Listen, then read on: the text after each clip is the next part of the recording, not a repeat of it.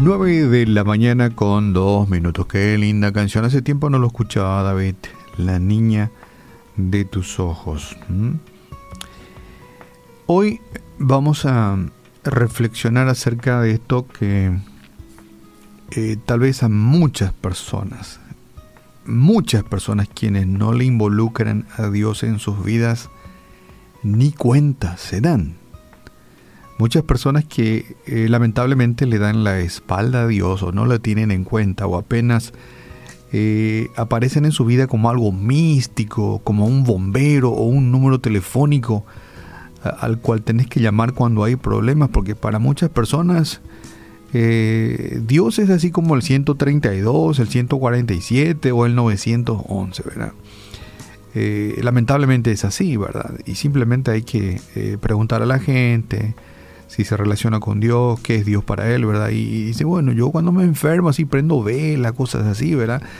Es decir que, lamentablemente, ¿verdad? Porque no saben de lo que se están perdiendo, de tener intimidad con Dios, de relacionarse con Dios. Dios es apenas el 132, el 911 o el 147, apenas es un número al cual discar cuando haya problemas y dificultades.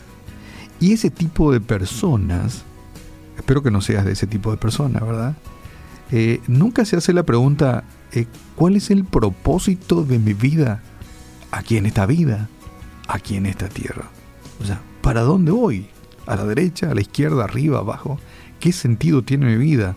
¿Acaso nací por, para, para crecer, eh, reproducirme y morir? ¿Eso nomás es la vida? ¿Mm? Crecer, reproducirme y morir. Tiene que haber algo más. Y lamentablemente en la vida de muchísimas personas la vida se reduce en eso, ¿verdad? Existir, no sé, crecer, me reproduzco, envejezco y me muero. Pero en la vida de aquellas personas que, que ha llegado la luz de Cristo, eh, se produce ese clic y las personas entonces cuando conocen a Jesucristo se preguntan, wow, cuál es el propósito que Dios tiene para con mi vida. Y empieza a preguntarse, Señor, ¿cuál es tu propósito con mi vida? Yo sé que tú me has traído a esta vida, a este mundo, no solamente para que crezca, me reproduzca, envejezca y me muera. No tiene sentido. Algo tú quieres que yo haga con mi vida y algún don o algún talento me has dado.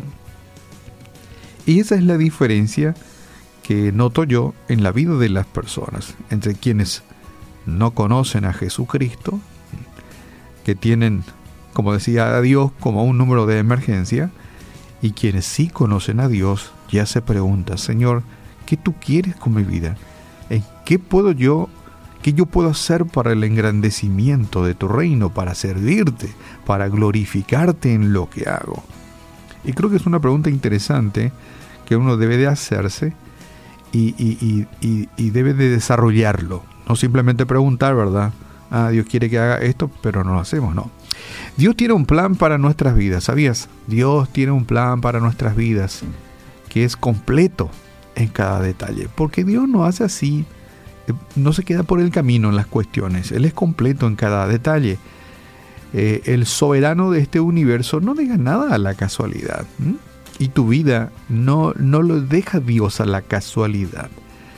Y estaba, estaba leyendo parte de lo que fue la vida de Jesús, que es un ejemplo. La vida de Jesús es un ejemplo.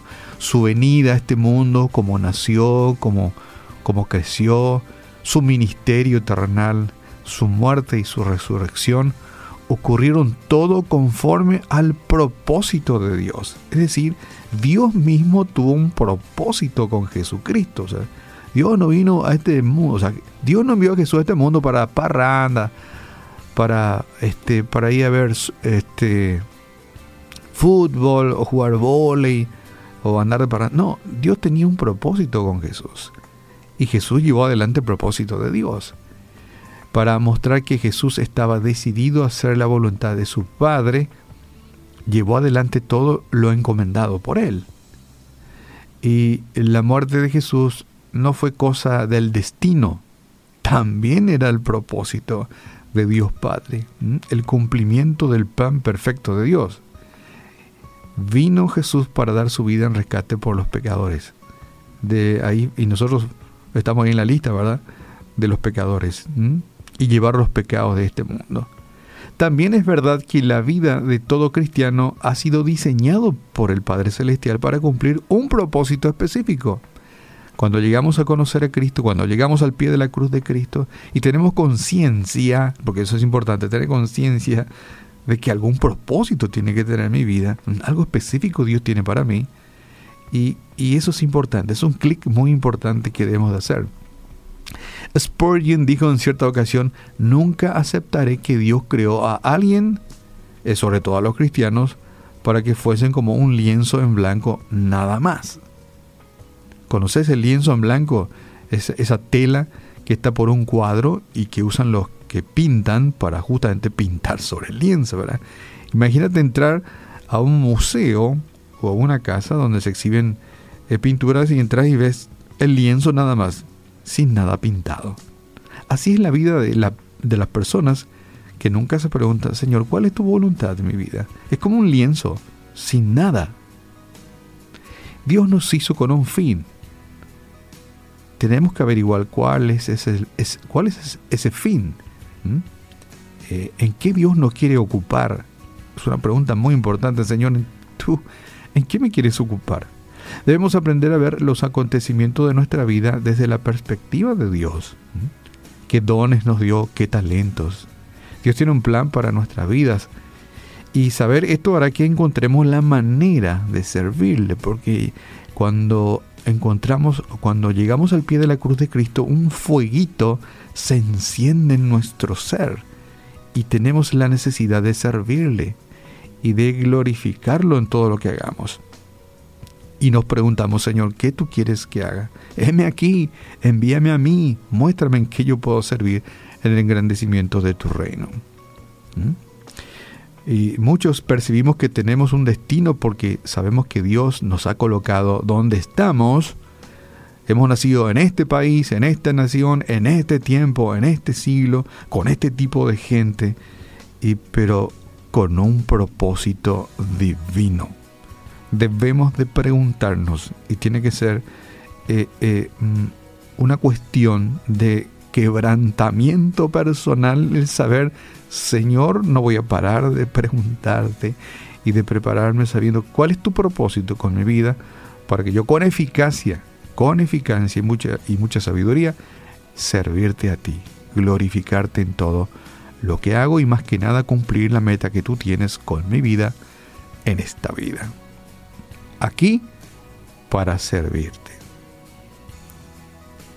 Te dejo esto para que lo pienses. Las responsabilidades nos pertenecen a nosotros. Pero los resultados finalmente de lo que hagamos, de los propósitos para los cuales Dios nos ha llamado, le pertenecen al Señor.